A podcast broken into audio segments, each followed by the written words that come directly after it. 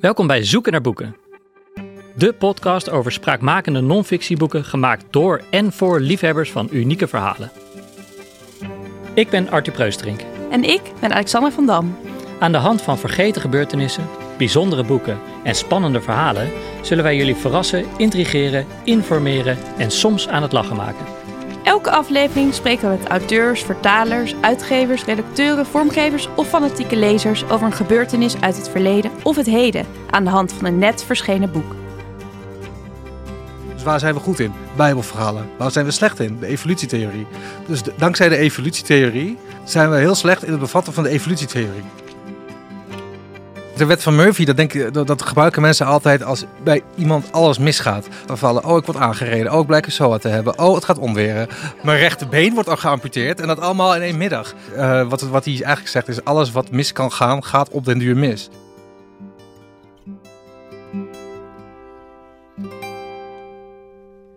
Waarom lijkt een boterham met jam altijd maar op de gesmeerde kant te vallen? Waarom zijn we ten dode opgeschreven als diersoort en waarom is energie zo vervelend? Het zijn dit soort vragen waar we in deze aflevering samen met wetenschapsjournalist Adriaan ter Braak een antwoord op proberen te vinden. In zijn boek Het universum is een klootzak legt Adriaan ons namelijk uit waarom het universum niet zo'n goede plek is om te leven. Het omvat weliswaar alle ruimte, tijd, materie, energie en alle mensen, maar het werkt de boel ook behoorlijk tegen. Welkom Adriaan. Leuk om deze aflevering met jou over wetenschap en over het universum te praten. Ja, enig. Ja, superleuk. Ja. Alex, welkom terug. Ja, dankjewel. Ja, seizoen 2. Seizoen 1 is achter de rug. We gaan dit seizoen iets losser doen. Iets minder op het script gebaseerd. Lees ik van mijn briefje op dit moment. Ik ben benieuwd. Ja. Zelf ook verbaasd. Ja, precies. Ben je er klaar voor? Helemaal. Ja. Adriaan, ben jij er ook klaar voor? Zeker. Ja. Ja? Jij gaat ons er doorheen slepen. Hopelijk. Ja. Je hebt al wat podcast ervaring, geloof ik. Ja, dat klopt. Ja. Ja, dus dat scheelt. Dat scheelt, ja. We gaan het hebben over je boek en over het schrijfproces. Maar voordat we dat doen, Alexandra, misschien is het leuk om ook af en toe dat wij wat van onszelf laten zien. Dat we wat over onszelf vertellen. Ik heb het idee dat een hoop luisteraars misschien helemaal niet weten wie wij zijn of wat we precies doen. Oké. Zou jij misschien kort kunnen vertellen wie je bent, wat je doet bij de uitgeverij, wat je werk inhoudt? Ik ben redacteur, in dit geval redacteur van Adriaan. Dus ik heb het genoeg gehad aan dit boek te werken. Vanaf dat staat ook op je LinkedIn.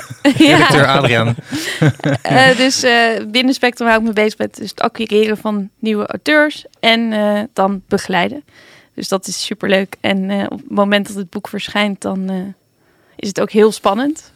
Want dan gaat iedereen er wat van vinden. Voelt ook een beetje als jouw boek. Ja, en tot die tijd vonden wij heel veel. Maar dan vindt men ook iets. En dat, ik denk, Adriaan kan dat beter zeggen. Maar op dit moment, het boek ligt bij de drukker. Kan elk moment van de drukker komen.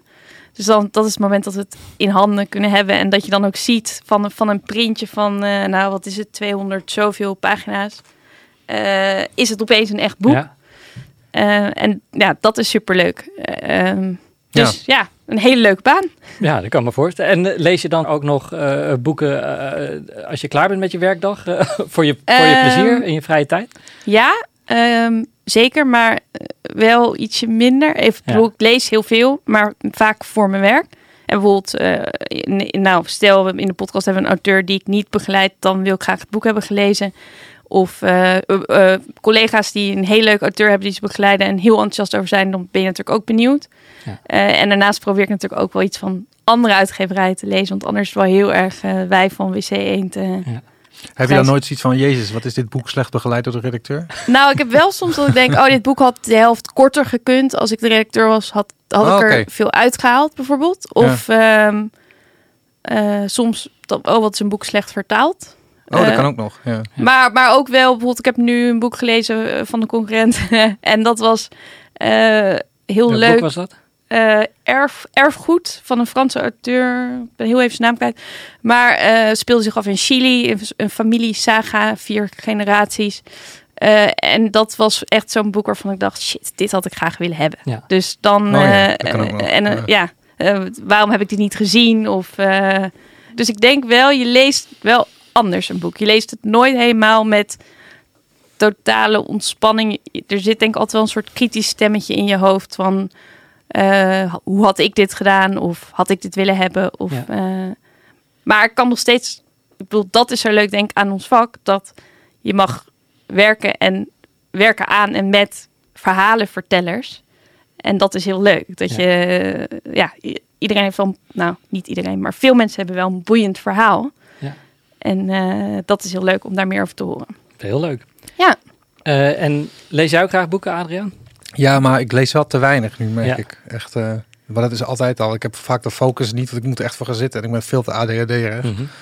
Dus ja, ik moet echt even aan een boek zijn begonnen en er echt in worden gezogen. Zodat ik steeds daar weer in wil lezen. En als ik het dan uit heb, dan vind ik dat heel vervelend. En dan moet ik weer echt worden gegrepen door een ander boek. Of ik lees gewoon een jaar niet. Ja. En in die fase zit ik nu een beetje. Ja. Dus ik heb nu 3 boeken waar ik in ben begonnen. Maar die weten me dan niet afdoende te pakken. En wil je ze dan wel uitlezen? Zeker, maar dan heb ik zo het idee van dat er ooit... een soort teken van het universum. Of nu mag je dit boek gaan lezen. Ja. Maar dat komt er dan nooit van. Ja. Dus ik heb best wel veel boeken in de boekkast die ik nog wil lezen. Maar nog niet heb gelezen. Ik heb dan dus de irritante eigenschap dat ik zo'n boek dus uit wil lezen. Ook als ik het heel slecht vind of me niet grijpt. Denk ik, maar ik moet wel weten hoe het afloopt. Ja? Oh ja, nee, en dat heb ik helemaal is soms wel meteen krommend, vooral voor mezelf. Want dan ben ik echt gewoon tegen wil en dank. Denk ik, het moet uit. Even doorzetten. Ja, wat ik dan heb, is dat ik na 3 pagina's al heb... dat ik dan een hele pagina heb gelezen... en niet meer weet wat ik heb gelezen. Omdat ik zo slechte focus heb. Dus dan denk ik dan ben ik eigenlijk gewoon fysiek door een pagina aan het bladeren... maar ik ben eigenlijk gewoon aan het mediteren, bij wijze van. Dus dat is echt een hele slechte eigenschap. Maar niet met je eigen boek, mag ik wel. Nee, wat schrijven is, dan moet je echt actief nadenken. En dan is het altijd iets wat je interessant vindt. Ja. Dus dan is het eigenlijk gewoon dat je er helemaal zelf in wordt gezogen. En dat is heel fijn. Ja. Ja. En toen jij een boek schreef, toen dacht je ook van... nou, dan maak ik de titel zo pakkend en opmerkelijk... dat mensen het boek gelijk willen oppakken en willen lezen. Nee, niet eens. Want we hadden eerst een andere werktitel ook. Ik weet het niet meer. Ja, het universum haatje was het volgens mij. Uh-huh. En dat vonden we te negatief. Dat was meer omdat vanuit het Engels... The universe hates you, vond ik wel geinig klinken. Ja. Maar in het Nederlands wordt het toch wat platter. Ja, volgens mij hadden we ook een beetje associatie, tenminste ik haat je, was een beetje zo'n karkamel die in mijn oor schreeuwt van... ik haat smurfen, ik haat het universum. Ik zocht een iets lichtvoetigere connotatie bij... maar dan wel een beetje dezelfde betekenis. En op een gegeven moment, ik weet niet, dat schoot me te binnen als titel... en dat heb ik toen opgeschreven en daar heb ik toen een week op gebroed. En toen dacht ik, dit is eigenlijk wel top, omdat ik klootzak zo'n heerlijk oudbollig woord vind... Mm-hmm. Wat je eigenlijk niet serieus kan nemen. Of echt, weet je, als ik iemand een klootzak noem, dan is het...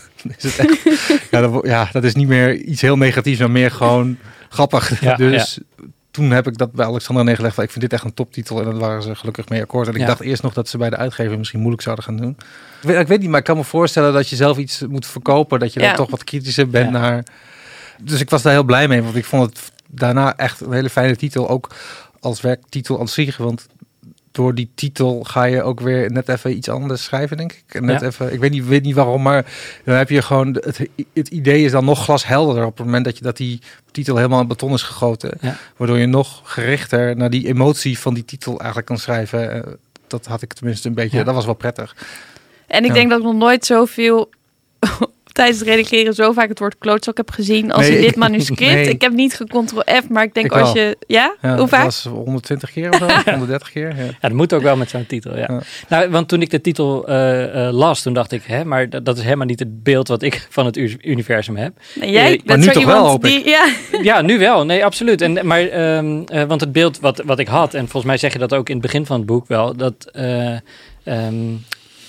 er wordt vaak nadruk gelegd op hoe bijzonder het is... en hoe ingenieus alles in elkaar valt... en hoe goed we ons aanpassen aan de omgeving. Het heelal Hosanna noem je dat volgens mij. Heel mooi bedacht. Ja, zo klaar mee. Ja, en waarom? Ja, nee, dat zet ik het natuurlijk een beetje aan... maar het leek me gewoon heel geestig. Kijk, wetenschapsjournalistiek en vooral in de exacte hoek... is heel vaak, er zit een bepaalde urgentie en een bepaalde ernst overheen. En het leek mij juist heel geestig om de meest alomvattende thema's in de wetenschap te pakken... en die dan met zo min mogelijk ernst aan te vliegen. Ja. En ik dacht, als je dat een beetje kan combineren... dan heb je volgens mij iets heel geestigs. Ook omdat ook heel vaak inhoudelijk gezien is het ook echt zo... dat dingen in de natuur heel vaak in ons nadeel werken. Ja. Dus van daaruit is dat denk ik een beetje gekomen. En ik had ook altijd al... sinds ik schrijf, ook over wetenschap... merkte ik ook zelf terugkijkend... dat de rode draad in al die artikelen was ook vaak... dat het een hele potsierlijke wisselwerking is tussen mens en natuur. Ja. Dat het altijd helemaal misgaat en op heel veel verschillende manieren. En toen ben ik bij mezelf te raden gegaan van waarom vind ik dit zo interessant eigenlijk. En op basis daarvan dacht ik, daar zit dan misschien ook wel een boek in. Ook omdat ik wel langer op mijn visie had, want het lijkt me heel tof om dat een keer aan te gaan, zo'n boek schrijven. Ja. Dus zo is dat eigenlijk gekomen. En eigenlijk omdat je dan inderdaad in één keer een soort radar aan hebt staan, word je echt alert op dat soort dingen die je dan tegenkomt en dan weer kan meenemen in dat boek. Van, oh, dit is weer zo'n voorbeeld van dat het universum eigenlijk, of de natuurwetten je eigenlijk op een hele rare manier tegenwerken. Terwijl dat zou helemaal niet zo hoeven zijn. En ik denk ook dat er heel veel wetenschappers en wetenschapsjournalisten zijn die het niet met me eens zijn en vinden dat ik het dan erbij heb verzonnen. Maar ik vind toch wel vaak dat je voor wat er gebeurt ook wel kan zeggen van het had ook prima anders kunnen zijn. Maar ja. En als je dan nu terugkijkt, we hadden het net heel even over dat het nu een jaar geleden is dat je een contract tekende bij ons. Ja, klopt. En nog ver daarvoor hadden we het er al over gehad. Ja, dus eigenlijk ben je al een hele tijd bezig met dit idee. En dan is er straks een boek. Wat is je gevoel daarbij? Nou, we hadden het er al even over. Maar ben dus zo lang met het schrijven bezig geweest. Wat ik ook heel leuk vond, het proces. En om zoiets af te maken. Dat ik veel te weinig stil heb gestaan bij het feit dat mensen dat lekker gaan lezen. Dat ik er nu echt in een soort van stress zit van, oh kut. Mensen vinden er wat van. Ja, dat is wel heel wat normaal. Schrijf ik dan artikelen en dan, ja, daar kun je wat van vinden, maar dat vervliegt ook volgens mij iets sneller. En dat is ook minder persoonlijk en minder op naam. Maar nu, ja, dit is allemaal, dit weegt toch wat zwaarder. En ik heb me daar niet genoeg bij stilgestaan. Daarom dat ik nu nog een beetje in shock ben. Van, oh kut, dit was straks door mensen gelezen. Maar ja, dat hoort er ook bij. Het is ook wel mooi, dat soort spanning natuurlijk. En vond je het heel anders dan een artikel schrijven? Ik bedoel, het zijn veel meer woorden. Het zijn bijna 60.000 woorden volgens mij. Ja, 67.000 volgens mij. Oh ja, zelfs over de 60.000. Ja, het is wel heel anders, want in de zin, ik had altijd verwacht dat je met een boek een veel strakker stramien moet volgen. Veel formularischer dan een artikel. Terwijl mijn ervaring is nu juist andersom. Want vaak als je een artikel schrijft, dan ik doe dat bijvoorbeeld voor Quest. Ik werk voor Quest. Dan heb je daar toch een bepaalde tone of voice die je moet aanhouden, die de hele doelgroep aan moet spreken, waardoor je altijd wel enigszins dezelfde manier schrijft. En daar kun je natuurlijk in spelen. Maar het is wel de bedoeling dat je niet te veel uit de bocht vliegt erin natuurlijk. En ik ben heel goed in uit de bocht vliegen. Ja. Maar dat was in dit geval had ik veel meer vrijheid, omdat het mijn eigen naam was. Dus ik kon veel meer een eigen persoonlijke toon hanteren, waarin ik ook echt veel te vaak uit de bocht vloog, ook als ik zelf dan terug dacht, dit slaat nergens op. Maar dan zat je toch net even op een ander niveau te schrijven, waardoor je ook iets meer uitstapjes kon maken voor mijn gevoel. En dat een artikel moet altijd helemaal rond zijn. Dat zei mijn eindredacteur laatst ook. Je moet van een artikel moet je een ei maken. Ja, dus echt, het moet gesloten zijn. En je kunt wel uitstapjes maken in een kader, maar dat moet echt een duidelijk verhaal zijn. En het fijne hieraan is dat je gewoon per hoofdstuk had ik dan wel een lijn, maar ik kon vaak nog wel even dit verkennen en dat verkennen, want dat hoorde dat een beetje bij, maar dan mag je ook weer vergeten. Ja. En dat is ook maar zelf op zich, het is wel rond. Ik bedoel, je begint de inleiding, stel je een vraag en aan het eind hoop je dat mensen toch wel met een bepaald gevoel. We doen eventjes dat ook. Houden de spanning hoog. Maar nee, precies. En dat idee heb ik ook zeker, maar in een boek kun je dat makkelijker, denk ik, bewerkstelligen. Met nog wat uitstapjes naar dingen die misschien niet helemaal aan de lijn van een hoofdstuk passen, maar die je wel weer kan terugbrengen. Je iets meer vrijheid permitteren. En wat meer woorden. Prettig. Ja, ook meer woorden, zeker. Want ik denk, sommige hoofdstukken zouden ook veel minder woorden kunnen. Ja. Maar de grapjes tussendoor maken het wel leuk. Ja, precies. En het is ook niet zo dat ik heel veel zever over dingen die er niet te doen. Alleen het was wel prettig als je wat duiding kan geven her en der. En een persoonlijke noot kan toevoegen hier. Ja. En wat vond je dan, als we even in termen van het boek blijven, het allerkloterigste aan het proces? Ik vond eigenlijk niks echt heel vervelend aan het proces. Nee. Voorbeeldige schrijver. Ja, gek, want ik had van tevoren wel verwacht dat ik bijvoorbeeld op een gegeven moment tegen een soort vervelende deadline aan zou lopen. Ja. Of dat ik, wat het vervelendste was. Nou ja, als er niks vervelend is, hoef je niet te verzinnen. Nou, maar niet alles was Rosanna, denk ik. Alleen, ik denk misschien het structureren uiteindelijk van alles wat je hebt, dat vond ik wel lastig. Ja. Ook omdat je er één geheel van te maken. Ja, en wat vooral misschien achteraf wel jammer is voor mezelf, is dat ik had gewild dat ik eerder deze structuur die ik nu heb gehad, want ik merkte dat op het moment dat stond, tussen dat en de deadline, dat was echt een soort snelkookpan voor nog allerlei nieuwe ideeën die ik daardoor voor boek 2 kwijt kan. Ja, maar ook voor het verhaal zelf en de structuur, zeg maar. Ja. Oh, wacht, dit past nog heel mooi daarin. Ja. En dit, omdat je nu echt nog meer een narratief hebt. Maar dat is zo in mijn hoofd, was dat in één keer uitgekristalliseerd. Ja. Dus ik zou zeggen, misschien als ik... Ja, wat het vervelendste was daarin is dat ik het jammer vond dat ik... dat allemaal aan het einde nog moest doen en niet daar ook al eerder op was gekomen. Want dan had ik misschien in die laatste fase op nog meer mooie dingen gekomen. Maar ja, zo kun je bezig blijven natuurlijk. Ja. Dus ja, en misschien dat je soms toch ook dat je in één keer nog iets moet oppakken een dag of tegen de deadline aan. Dat soms dat je denkt, dit komt even niet uit. Maar dat was zo miniem dat ik... Ja. Ik wil het heel even over je schrijfstijl hebben. Ja. Nou, de titel van het boek is al inderdaad een pittige. Nou, hoewel je zelf al een beetje nuanceerde net met dat klootzak eigenlijk meevalt. Ben ik met je eens hoor. Ja. Maar de rest van je boek is ook... ik denk dat dat is geschreven zoals jij denkt en zoals jij bent. Ik kreeg een beetje het gevoel alsof ik op het terras zit ergens met een biertje en een groep vrienden. En er is eentje die weet een mooi verhaal of die weet een weetje. En die vertelt dat en die zegt dat. Die zegt er dan bij van, nee, maar ik leg het uit zodat ook jij het snapt. Ja. Ik bedoel, als je de normaalverdeling kan uitleggen aan de hand van de kans dat er een beetje poep meekomt als je een windje laat. Nou, dat is wel geestig om te lezen. En dat maakt het heel beeldend en heel... Ja. En je onthoudt het nu ook. En je onthoudt het, ja, precies. Ja, dat is belangrijk dat je het onthoudt, ja. En dat was denk ik ook wel grappig. Ik ben de allergrootste alfa die er is en... dat dacht ik ook de hele tijd tijdens het redigeren van ik moet het ook snappen wat je zegt. Ja. En soms moet ik wel zeggen dat ik dacht ik moet niet om 5:00 's middags dit redigeren. Ik doe dit morgenochtend meteen first thing, want het is wel ingewikkeld. Ja. Dus het is ook weer niet dat dit voor elke, weet je, je moet wel interesse hebben in wetenschap. Klopt. Ja.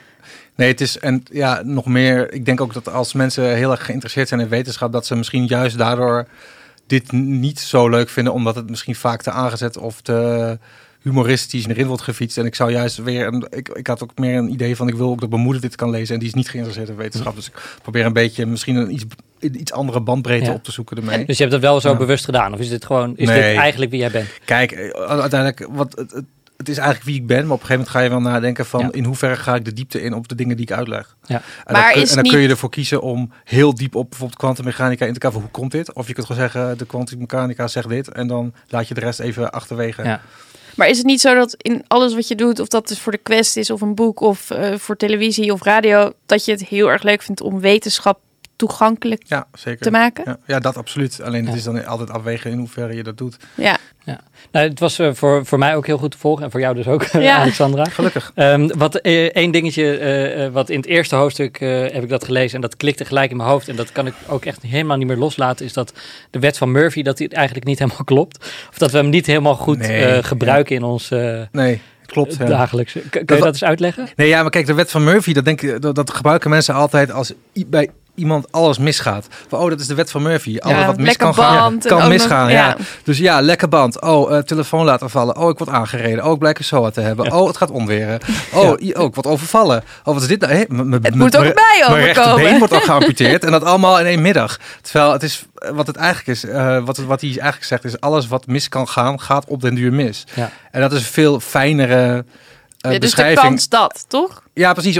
Omdat je... En dan op een gegeven moment gaan we het ook hebben over hoe lang alles duurt. En hoe uitgesmeerd en oneindig saai de tijd eigenlijk is. En dat zorgt er dus voor dat inderdaad de kans dat iets misgaat altijd 1 is.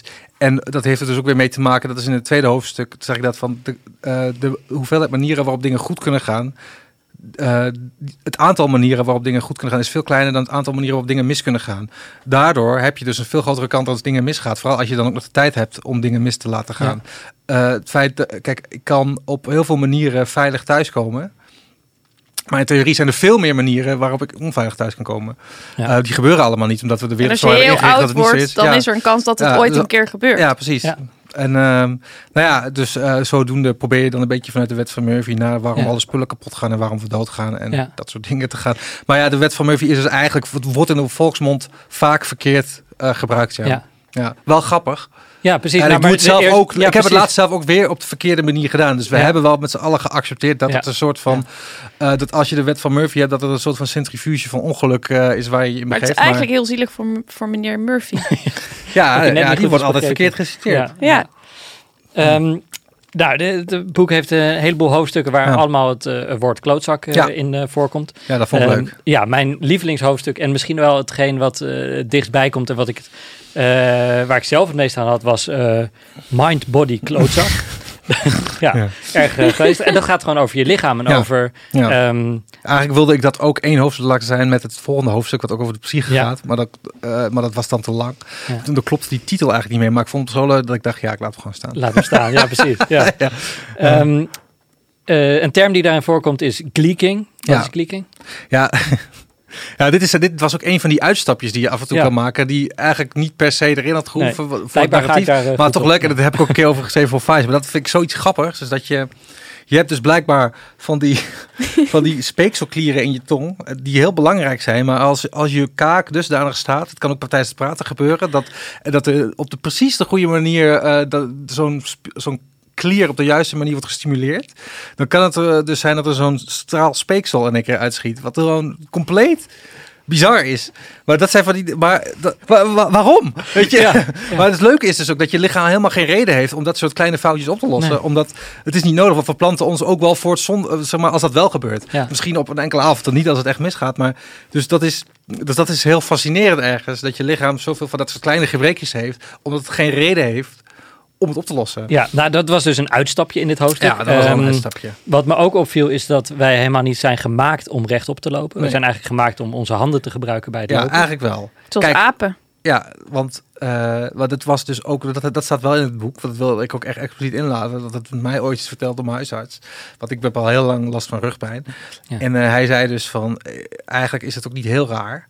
Want gaat je dan zorgen maken van waarom heb ik rugpijn? Maar rugpijn is dus blijkbaar heel normaal. Omdat je rug aan zich niet heel erg is gebouwd om rechtop te lopen. Waarom niet? Omdat je inderdaad komt van...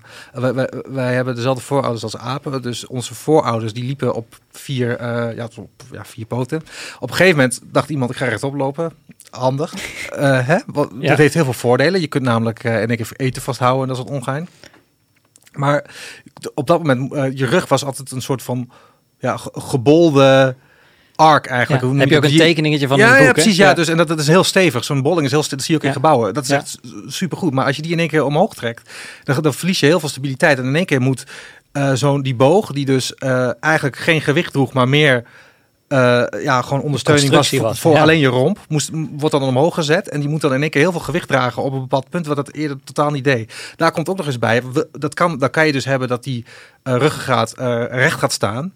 In theorie, dat zou al schelen. Of in ieder geval op een bepaalde manier gebogen, dat het optimaal is. Maar dan heb je het probleem dat het uiteinde van je rug gaat tussen je bekken gaat zitten. Ja. Waardoor bij vrouwen het geboortekanaal wordt geblokkeerd. En dat kan de evolutie natuurlijk niet toestaan. Dus dan komt er zo'n raar knikje in. Ja. Waardoor eigenlijk alles een beetje in de soep loopt. Maar het mooie daarin is dat het niet uitmaakt. Nee. Omdat meestal krijg je pas last van die rugpijn als je al het voorgevalt. Ja, en precies dit wat nu gebeurt, het enthousiasme waarmee Adriaan gaat praten en steeds sneller. Dat is zo leuk, want dat lees je gewoon echt in het boek. Absoluut. Ja. Maar de hele evolutie is eigenlijk gewoon... Ja. Dat is ook gewoon een soort knutselwerk. Ja. Met één doel. En het feit dat je zegt van... Oké, maar dat klopt niet helemaal. En het is eigenlijk net niet goed opgelost. Dat maakt het universum dan een klootzak. Ja, onder andere. Dit is een van de voorbeelden. Ja. Maar ik vind dat het is gewoon zo... Onlogisch. Het is helemaal niet ingericht om... Ik dacht altijd ook dat het lichaam... ook als je bijvoorbeeld goed voelt... of als je gelukkig bent... dat dat een soort van bewustzijnsmodus is... waar een soort hele zuivere bol... waar geen relief in zit. Gewoon heel glad. Alles is helemaal goed. Maar in principe is volwassen zijn... heel vaak gewoon dat je ergens last van hebt. En dat had ik me nooit beseft. Maar als ouder je wordt, hoe meer kleine pijntjes je hebt. En ik dacht, dat is heel vervelend. Maar dat is dus blijkbaar heel normaal. Omdat je lichaam helemaal niet is gemaakt om ouder te worden. Nee. Maar, daar hebben ze het dan niet over. Dat vertellen ze er niet bij, weet je wel. Nee, komt geen gebruiksaanwijzing. Ja, nee, ja, precies. En dat vond ik gewoon heel grappig. En dit waren dan twee... dit was een voorbeeld. Ik had nog een ander voorbeeld volgens mij over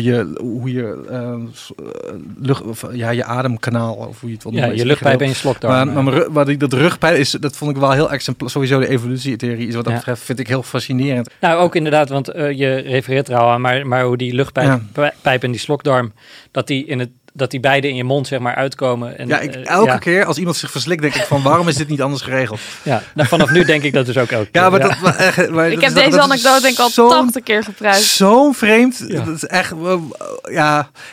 En er is heel veel... Ik leg het ook uit het boek. Er is heel veel voor te zeggen dat het zo is gegroeid. Maar dat is dan weer een heel mooi voorbeeld van... Dat je lichaam eigenlijk is ontstaan uit externe factoren. Ergens dus letterlijk is geëvalueerd van, we waren eerst een soort vissen. En onze ogen die leerden dan zien omdat alleen de golflengtes die door water heen konden, weet je wel. Dus nu zitten we daar ook nog steeds mee opgeschreven van, we kunnen eigenlijk geen andere golflengtes zien dan Kleine Beestjes heel lang geleden, want daar komen we vandaan. Dus er zit een hele grote geschiedenis achter onze blauwdruk. En die kan wel heel nadelig zijn voor hoe we nu bijvoorbeeld in het leven staan, als we bijvoorbeeld de ruimte willen gaan verkennen. Ja. En dat is zo grappig gegaan. En daar, maar dat is een ander hoofdstuk. Dat je gewoon op een gegeven moment wordt tegengehouden door je eigen ontwikkeling. Ja. Wat is jouw favoriete hoofdstuk? Ik denk het hoofdstuk over dat we niet het grote filter. Ik denk dat vond ik het leukst, denk ik. Ook omdat daar heel veel samenkomt. Ja. En omdat daar ook een stuk evolutietheorie in zit, wat eigenlijk altijd als ik dit boek tot vanaf een jaar geleden moest uitleggen aan mensen van wat ga je dan schrijven, dan zei ik altijd oké, je moet je voorstellen dat onze hersenen zijn geëvolueerd vanuit toen we Neandertalers waren, toen leerden we communiceren. Toen leerden we elkaar verhalen vertellen. Dat gaat een paar jaren overheen, bla bla bla. Waar zijn we nu goed in? We zijn nu goed in verhalen onthouden. Waar zijn we niet goed in? Feiten onthouden. Latijnse namen onthouden. Cijfers onthouden. Waar zijn we wel goed in? Personages, intriges. Dus waar zijn we goed in? Bijbelverhalen. Waar zijn we slecht in? De evolutietheorie. Dus dankzij de evolutietheorie zijn we heel slecht in het bevatten van de evolutietheorie. Ja, eigenlijk is dat al een klootzak. Ja, dus dat is een beetje hoe ik het probeerde te pitchen bij mensen die als we vroeg van hoe dan. En dat is uiteindelijk in een ander hoofdstuk dan voorzien terechtgekomen, namelijk in dat hoofdstuk, omdat dat een beetje alles omvattend hoofdstuk is van hoe staan we in de kosmos, hoe komen we verder, is er nog buiten aan het leven? Ja. En dat vond ik wel geestig, ook omdat het heel veel gissen is. En dat gaf ook wat creatieve vrijheid in wat je kon omschrijven. Ja. En zijn er ook nog dingen die het boek niet hebben gehaald? Of die waarvan je nu denkt van, dat was nog een hoofdstuk erbij, ook nog wel lekker geweest? Ja, er zijn best wel wat bijvoorbeeld heel interessant is. Maar, en ik zal zo uitleggen waarom ik denk dat het hoofdstuk niet heeft, of het boek niet heeft gehaald. Maar bijvoorbeeld als je kijkt naar de route die licht aflegt, of als je bijvoorbeeld iets weggooit, dat heeft een bepaalde beweging. Als je heel diep gaat kijken naar waarom beweegt dat op een bepaalde manier, dan kom je uiteindelijk op de conclusie dat het komt omdat, dat heet het principe van de minste actie. Het komt dat kun je allemaal wiskundig helemaal uitvogelen. Maar uiteindelijk komt het erop neer dat het universum ervoor kiest om dingen met zo min mogelijk weerstand en zo min mogelijk afstand te doen. Dus eigenlijk zo min mogelijk energie te besteden aan alles wat er gebeurt. Dus eigenlijk kun je zeggen, het universum is heel lui wat dat betreft. En dat vond ik een hele fijne gedachte. Dus daar had ik heel graag op voortgeborduurd. Alleen, het was zo ontzettend diep theorie in en daarbij ook zo ver afstaand van hetgeen wat ik wilde zeggen, dat het een beetje voelde als een soort aanbij op het geheel, omdat het heel geforceerd was om dat er nog in te drukken. Ja. En zo waren er nog wat andere voorbeelden. En uiteindelijk denk ik, dat kwam pas toen het boek helemaal af was achter, wat het uiteindelijk denk ik heeft gehaald is, als je heel duidelijk kan zeggen van dit is de wetenschap en dit is hoe de mens zich in die wetenschappen begeeft. Elk hoofdstuk heeft daar wel iets mee. Dat was eigenlijk echt iets wat ik achteraf had geconstateerd. En al die andere dingen die uiteindelijk niet hebben gehaald, waarvan ik het gevoel had van dit is toch niet helemaal je van het. En ook die Alexander denk ik heeft weggestreept, die hadden dat allemaal niet. Waardoor het gewoon minder duidelijk is wat je eigenlijk wil zeggen. Ja, en ik denk ook wel een kapstok. Je moet uiteindelijk het onderwerp is zo ontzettend breed, dat je het ook weer een beetje kleiner moet maken om er een leesbaar boek van te maken. Want je... Ja. Nou ja. Ja, en ook in het verlengde daarvan, ik had heel graag iets willen schrijven over het ontstaan van het leven. Abiogenese heet dat. Hoe is vanuit niets en ik een leven ontstaan op aarde? En alles wat daar op aansluit. Maar daar had je eigenlijk hetzelfde probleem. Hoe heeft dat nu invloed op ons dagelijks leven? En dat was er eigenlijk niet. Dus dat is dan ook weer afgevallen. En zo waren er eigenlijk nog best wel wat dingen ook. Wat ik ook heel fascinerend vind, is alle bijzondere eigenschappen van water. Dat is er ook niet ingekomen. Of de wet van Archimedes, kon ik er niet in kwijt. Ja, er waren nog wel wat dingen, vooral op lichaams- en psychologisch vlak, die ik heel interessant vond. Maar je moet uiteindelijk, daar heb ik ook het meest in gesneden, denk ik. Want ik had heel veel voorbeelden van dingen die van onze hersenen. Maar uiteindelijk heb ik ook gewoon daarin zelf, ik weet eigenlijk niet meer, een soort van ingesneden met als lijn. Onze hersenen zijn op een bepaalde manier ontstaan, waardoor eigenlijk de primaire delen niet zijn ontwikkeld, maar er zijn eigenlijk dingen bij opgezet, waardoor dat continu botst. Dus hetgeen wat jou bewust maakt en alert maakt en jou in overlevingsstand zet, dat is één ding. Maar hetgeen wat jou emoties geeft of sociaal laat zijn, dat is een ander ding. En heel vaak merk je dat die twee met elkaar botsen. Mm-hmm. En daar zit dan het conflict en ook wat mij betreft de humor in. Ja. Bijvoorbeeld, waarom wil je alleen maar suiker eten? Dat is heel vreemd, want het is meer vanuit vroeger. Ons lichaam is een beetje gemaakt en onze hersenen zijn een beetje getriggerd om suiker te willen. Van nu is dat helemaal niet meer. Nu moet je dat eigenlijk helemaal niet willen, maar waarom is dat nog? Dus Maar er zijn nog heel veel andere voorbeelden van waarom je hersenen niet werken. Maar aan de andere kant is dat ook weer zo specifiek. Je stipt het wel, bijvoorbeeld dit onderwerp, dit specifieke voorbeeld van suiker komt naar voren. Maar het is dan bijvoorbeeld in een verkortere vorm erin gekomen. Ja, klopt. Ja. Ja. En ik denk ook wel dat we de hele tijd hebben geprobeerd de doelgroep voor oog te hebben. Dus sommige dingen werden dan of te specialistisch. Ja, dat je dacht, oh, maar dit is wel voor een wetenschaps-plus doelgroep. Ja, klopt. Ja, maar dat was ook wel prettig dat jij daar af en toe gewoon kon zeggen van, oh, dit, dat, wat ik heb soms helemaal niet meer. Nou, ik heb wel één keer heel hard gelachen. Dat is misschien wel grappig genoeg even om te noemen. Toen had ik geredigeerd en ik, weet je, voor mij is dat ook best spannend, want je hebt kritiek op iemands kind. En dat is, ja, we moeten de ander maar accepteren. En het liefst bespreek je dat dan voordat je het teruggeeft. Maar nu was corona lastig, dus ik dacht, nou weet je, en we werkten ook nog eens in Google Docs. Dus Adriaan kon letterlijk, terwijl ik bezig was, zien wat ik deed. Wat ook best wel confronterend was, dat je ook keek. Dat je zei, oh, je bent bezig. Oh ja, maar dat was één keer. Want ik dacht, ik ga nog even wat inzetten. En toen zag ik jou en toen dacht ik, oh. Ja. En toen zei ik gewoon weer van, ja, succes. Ja, zoiets. En toen had ik alles over de schutting gegooid. Dus succes. En toen kreeg ik een foto van dus mijn tekst, waar ik dus iets had verwijderd. Ik had verwijderd, het leven is kut. Ja, dat vond ik zo grappig. Maar ik kreeg daar ook een mail van, dat was het leuke. Ja. Want in Google krijg je altijd, als iemand in je doc om de zoveel tijd weer een mail van dat iemand aan het aanpassen is. Dus ik opende het op een gegeven moment voor de gein. Ik weet niet, ik dacht, ik zoek even wat afleiding. Ja. Alexandra heeft zin verwijderd, het leven is kut. Ja. Dan dacht ik, oh, dat is mooi. En je stuurt zo mijn foto daarvan met zo'n poppetje wat heel hard moest lachen. En ik dacht alleen maar, oh, dit is de preutse zeeuw in mij die zo probeert de tekst een beetje af te lachen. Dit gaat te ver. Maar het was ook niet gepast op dat moment, omdat je dat was veel te lomp in gefietst, denk ik. En ik denk dat in die context al zich was het ook waarschijnlijk wel iets verzacht met hoe ik het beschreef. Maar ik vond het wel heel grappig. Dat was wel heel geestig, ja. Ja. Op Instagram heb je een teasertje gedeeld laatst, een tijdje geleden. Waarbij je een stukje uit het boek voorlas. Totaal uit context. Ja, dat vind ik leuk. Ja. Misschien leuk om daar inderdaad even mee af te sluiten. Ja. Toch? Ja. Wil jij er eentje doen? Nee. Zal ik er eentje doen? Ja. Oh, oké. Ja. Ja, we hebben er een paar uitgehaald. Okay. Rita, 58, uit Meppel, identificeert zich nou eenmaal niet zo met de uitgestorven voorouders van de kokosnootoctopus. Ja. Dat is gewoon een random zin, pagina 130. Dat is denk ik de eerste zin die ik na alle voorbeelden op papier heb gezet. Ja. En, kan je even kort uitleggen wat je dat ging dus over dat de evolutietheorie, dus dat heel veel mensen zich niet kunnen vinden in, of niet kunnen identificeren is dan het verkeerd woord, maar het is heel moeilijk om de evolutietheorie, omdat het zo groot is, te bevatten. Terwijl het veel makkelijker is om naar goede tijd, slechte tijd te kijken. Ja. Ja. Of naar een bijbelverhaal te lezen. En dat vond ik dus heel geestig, van hoe kun je dat in een soort van bespottelijke context plaatsen door Rita. Is dat ook iemand? Of? Nee, helemaal niet. Dat is het leuke, want dan kun je gaan zeggen, oké, daar heb ik dus een persoon. Ja. En dat moet een beetje een potsierlijk iemand zijn die je voor je ziet, die je dan. En dan had ik ik had een beetje mijn moeder voor me. Ja. Maar die heet geen Rita, maar dat vond ik dan te direct. En dan, die dan eigenlijk inderdaad veel liever zelfs kijkt dan zich bezighoudt met dat soort zware materie. Ja. En dan ook nog een soort van heel obscuur beest. Dat zeg maar zo ver van iemand afstaat dat het grappig wordt. Maar dan, dus daar heb ik een tijdje naar gezocht en dat is hem dan geworden. Het had ook iets anders kunnen zijn. Maar ik heb echt denk ik een week lang met dat idee rondgelopen van dat moet er een beetje de kernzin zijn. En ook nog de kokosnoot-octopus. Ja, ik wist helemaal niet dat dat bestond. Nee. Opgezocht ook hoor. Ja, ik weet niet waarom. Ik had een kokosnoot in mijn hoofd. Dacht, is er een dier? Ja.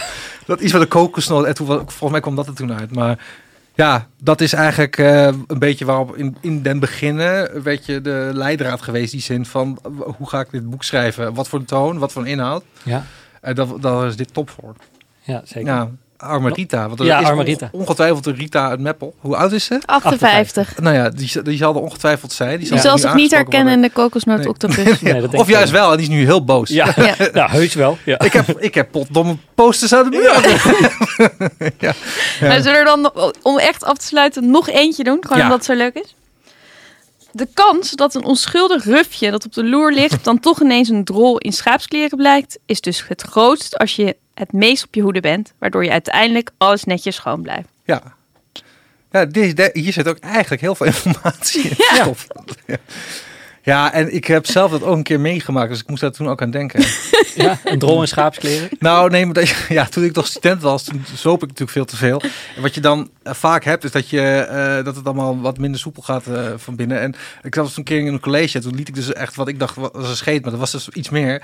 En dat is zo intens kut, ja. Sorry dat ik het zeg. Ja. En ik weet nog dat ik toen gewoon opstond, wegliep. Niet in de bus ook, want ik moest met de bus nog... Het door. Was op de Uithof. Ja, natuurlijk had ik het door.